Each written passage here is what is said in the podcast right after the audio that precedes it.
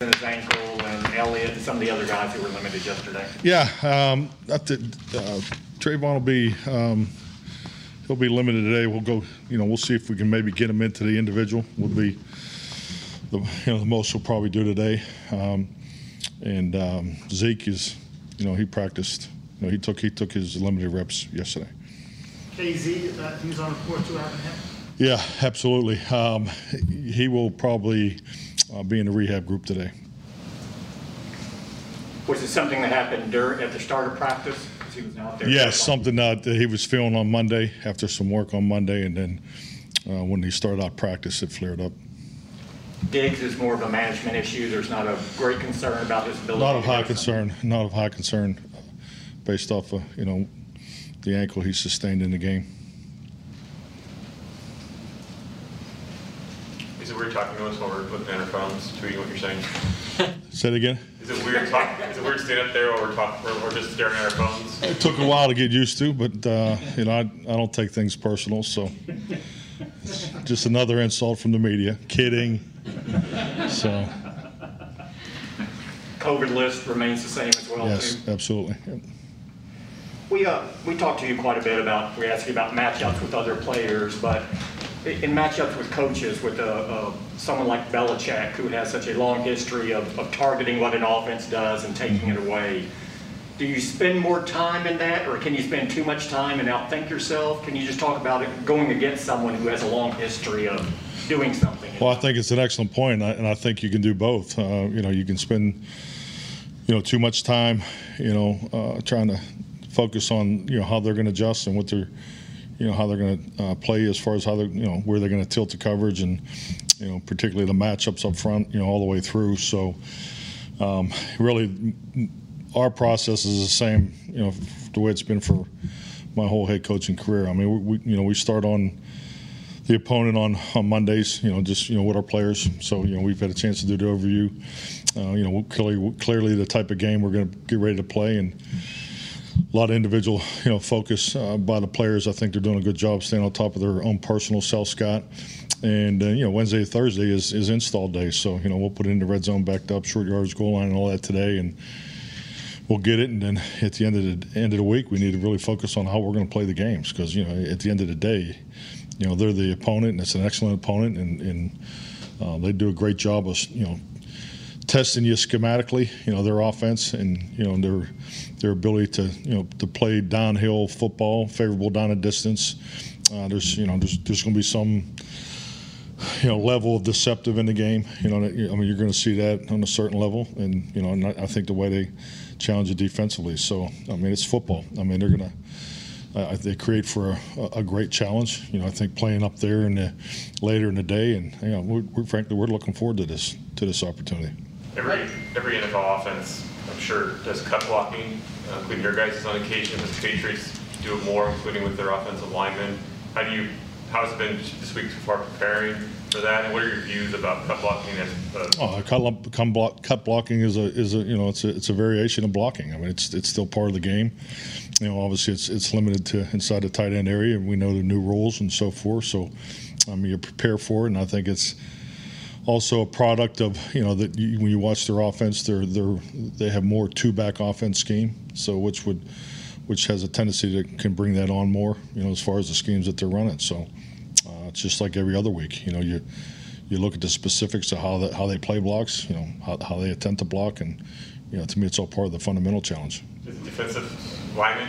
I know you're not one, but do do guys kind of hate that when, even though it is part of the game, but someone diving at your knees doesn't sound especially fun? Uh, you know, once again, I, you know, the way you present it is is you know is one thing. I think it, it is part of the game. There's a place for it. I mean, it's uh, you know when you you're trying to gain leverage, whether you know whether you know we're lined up in an overload front, and you know whether they're trying to you know cut the defensive front in half, you know, but you know it's, it's all part of the planning, you know. So um, you know, particularly when you don't have great angles on the backside, it's a it's definitely a, a, technique and an option that's effective. Dan Quinn was had a helmet on and was working on it with him. What do you think of that? Have you seen a coach do that before? Uh, yeah, well, it's been a few decades since I've personally done it, but he's, uh, you know, he's, you know, he actually showed it to me last night when we were, uh, in his office. So uh, I think it's awesome. I just think it tells you, you know, Dan's approach and. And frankly, it's it's a smart thing to do when you get in there with the, particularly the D linemen. So, no, I think it's great. How did he, how did he grade out? How did he grade out? Yeah, we don't we don't grade the players or the coaches in public. So, yeah. Do you have a uh, personal coaching philosophy about uh, injured starters getting their job back when they are healthy? Yeah, I, I think you know, uh, like anything, you know, a lot of this is uh, there's circumstances to, to to any personnel decision. I, I think you have to be open and honest about that. Um, so I, I don't have a cut and dry, you know, policy. I, I've, I've worked in I've worked in situations where there were, you know, and you know, and and it's gone both ways. So I, I, th- I think it, like anything, when you when you make decisions involving personal situations, I, I think you have to look at the scope of the big picture, and and uh, that'll be our approach. When it comes to a veteran guy, do you try to talk to him if, if, if you're going to replace him with someone else? Is that more of a delicate situation because he is a veteran? Yeah, definitely. I mean, you know, I mean, vet- veterans definitely deserve and have earned a, a you know different level of respect. A- a- absolutely, I, I think that's you know part of the culture that um, you know how we feel we go about our business. Uh, but you know, but at the end of the day, I think you have to you know stay in tune with the big picture. You know, it's a long year.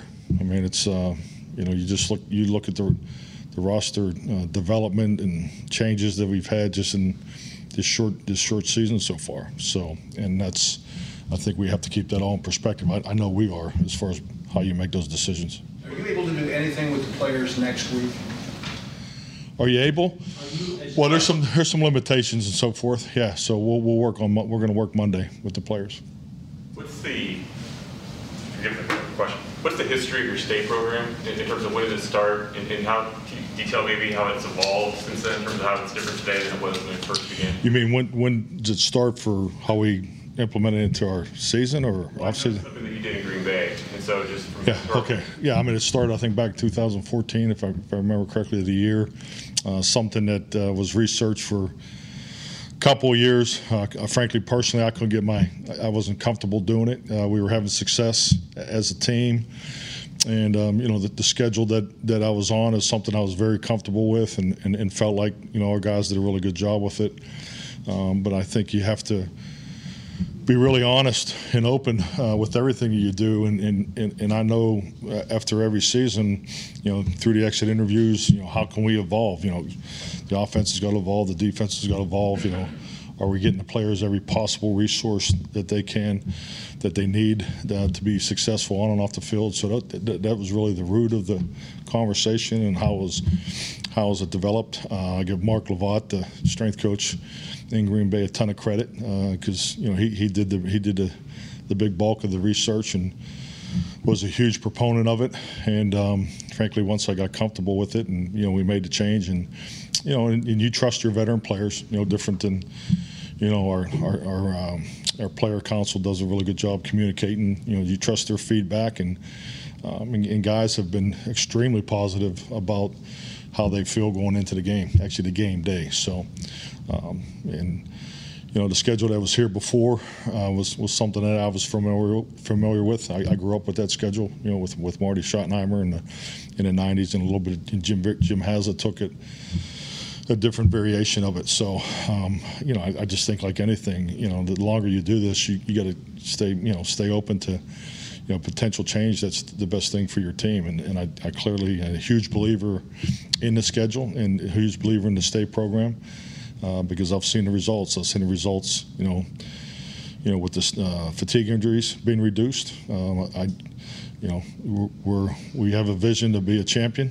and uh, you know, and I think you know you're planning for the later parts of the season they, they don't start when you know it doesn't start when you get there. You have to you have to implement that now. So simple as spent some time before I walked in here and on the field. You know it's been raining all morning and you know just you know want to do everything we can to get out there on the grass you know. So I, I, you know that's physical mental and emotional stress is additive. So you, you try to you try to do the best you can for your players. And I think practicing on grass is is an important part of that The mental conditioning component, of- that is today part of the state program with Chad? yes Did in 2014, when you first adopted it, did mental conditioning exist as part of that, or did it exist? No, we didn't have, we didn't have it on staff. Um, you know, it was something that we broke up between player engagement and strength conditioning. So, I mean, it was facilitated uh, more through those avenues. Direct, we had director of research and development that was uh, that also handled some of those responsibilities. So it was, it was spread out amongst amongst the staff uh, the way we implemented it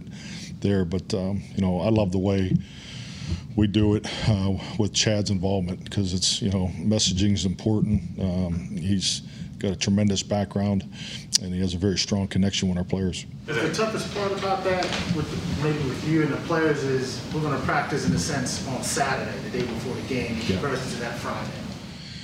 Oh, definitely. Um, you know, it's. You know, I know we've talked about it before here. I mean, it's it's something that's been going on um, in track and field since the, the Greek Olympics.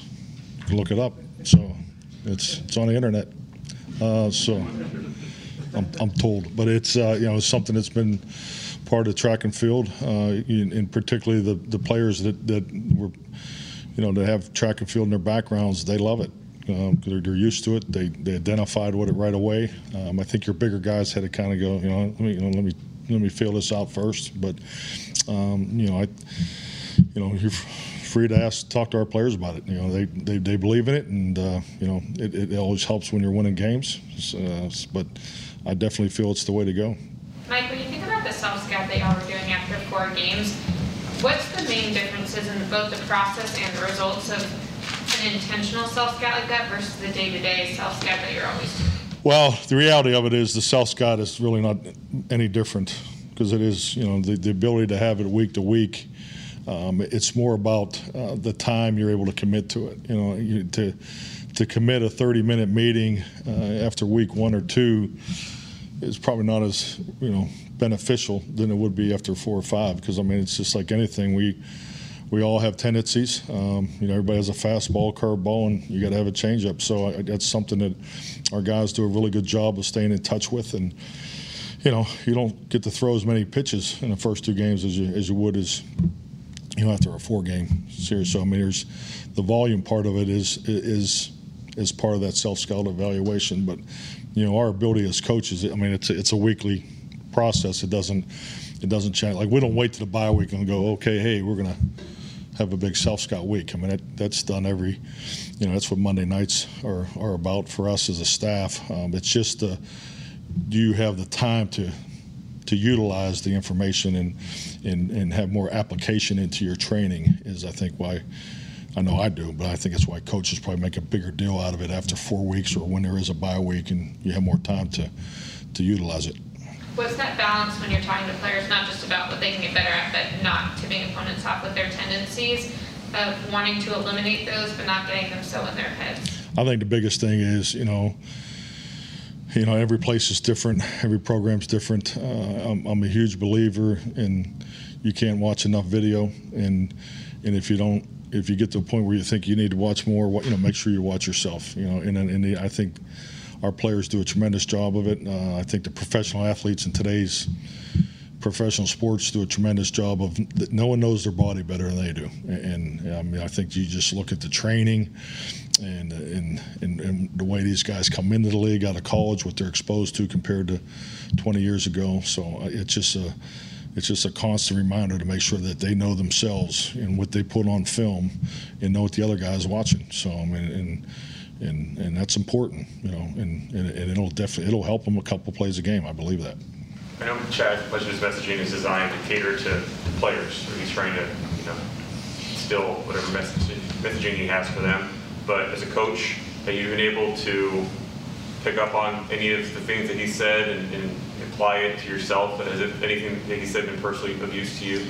Well, I mean, Chad's Chad's messaging is, is, is in line with the whole program's messaging. I mean, it's all tied together. So, I mean, we're, we're all um, coaches, you know, players, support staff. You know, we all have the benefit of learning from his his education level. You know, his uh, his you know his ability to communicate and articulate um, the message of the week. you know, in, in his in his opportunity with the players. Yeah, so it's it's not just a I'm helping the players deal. I mean, it's it's all it's coordinated. Um, he does a tremendous job. You know, Roxanne, our video department, does a tremendous job. So all those things are coordinated. Given the weather's changing here, going to a colder place this weekend, got a bye week, then the following week go to Minnesota, even though it's indoor. How much do you talk to your guys or have the medical staff say, hey, let's be a little bit careful now? Love it. No, I love it. That's why we, we, we want to get outside today in the mist. I mean, it's will be great. Uh, smells like football, you know. Um, love AT&T Stadium, you know, but uh, it's you know playing on the grass is it's it's fun. Uh, I'm, I'm really looking forward to going to New England. Thank you.